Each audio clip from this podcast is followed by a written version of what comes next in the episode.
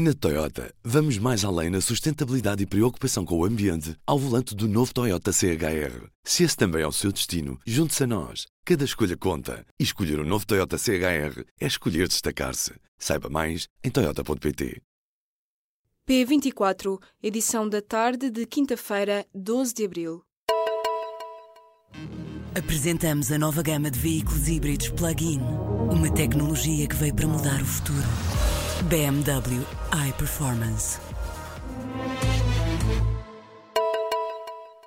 Para o governo da Rússia, o ataque químico em Duma, na Síria, não aconteceu. Nesta quinta-feira, a porta-voz do Ministério Russo dos Negócios Estrangeiros chegou mesmo a definir o ataque como imaginário. Estas declarações foram feitas horas depois de o presidente francês Emmanuel Macron ter afirmado que tem provas de que o regime sírio usou armas químicas no ataque da semana passada. Numa entrevista a uma estação televisiva, Macron afirmou que a resposta ao ataque será dada no momento certo para ser mais eficaz. Os bilhetes para espetáculos e festivais vão estar mais baratos nesta sexta-feira. Trata-se de uma iniciativa especial, numa altura em que continua acesa a polémica em torno do apoio às artes. Os promotores reivindicam a reposição do IVA a 6% nos bilhetes de espetáculos ao vivo e querem mostrar que os bilhetes ficariam mais baratos caso o IVA fosse reduzido. Por isso, segundo confirmou ao público o promotor Álvaro Covões, amanhã, sexta-feira, centenas de bilhetes para festivais como o Rock in Rio ou Marés Vivas vão ter preços reduzidos, ou seja, como se o IVA fosse de 6% e não dos atuais 13%. Os trabalhadores não docentes das escolas públicas vão fazer greve no dia 4 de maio. Segundo anunciou nesta quinta-feira um responsável sindical, os funcionários exigem a integração dos precários e um reforço de pessoal. O sindicato fala ainda em baixos salários e em sobrecarga de trabalho. O governo alterou as prioridades que vão contar para matricular os alunos nas escolas e já no próximo ano letivo, a situação económica das famílias vai ter mais peso do que a morada de residência. Um despacho do Ministério da Educação foi publicado nesta quinta-feira em Diário da República e vale para o ensino básico e secundário. Passa a ser preciso apresentar uma prova de que os alunos vivem mesmo na morada indicada no ato de matrícula. Para isso, os encarregados de educação têm que comprovar essa condição, apresentando apresentando dados da composição do agregado familiar validados pelo Fisco. Vai ser construída uma nova ponte sobre o Rio Douro. A obra tem um custo estimado de 12 milhões de euros, que será financiado exclusivamente pelas câmaras do Porto e de Vila Nova de Gaia.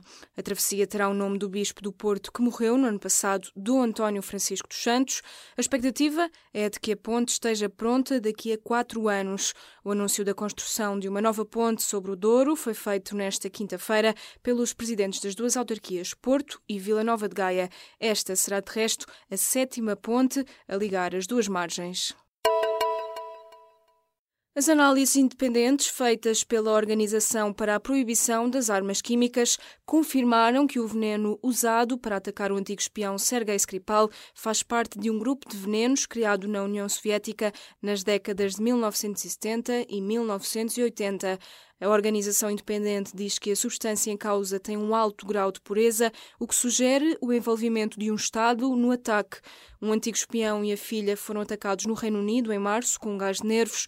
O governo britânico acusa a Rússia de ter preparado o ataque, o que já levou a medidas e retaliações pelas duas partes.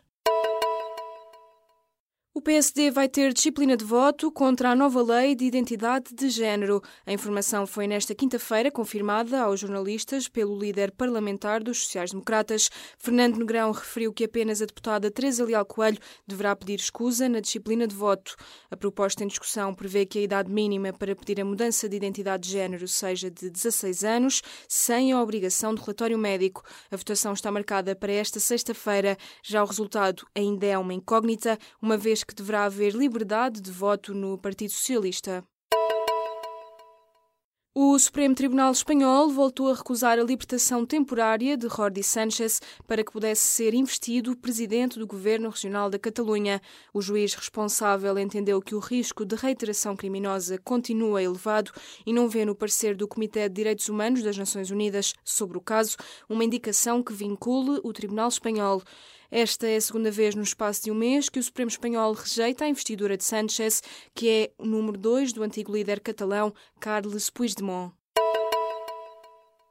O fundador do Facebook, Mark Zuckerberg, admite que a rede social recolhe dados de pessoas que não têm conta para fins de segurança. Nesta quarta-feira, perante vários congressistas, Zuckerberg explicou que mesmo quem não está registado no Facebook pode ver informação que outras pessoas escolheram mostrar publicamente. Por isso, mesmo quando alguém não está a usar a conta, fica guardado a que páginas está a aceder.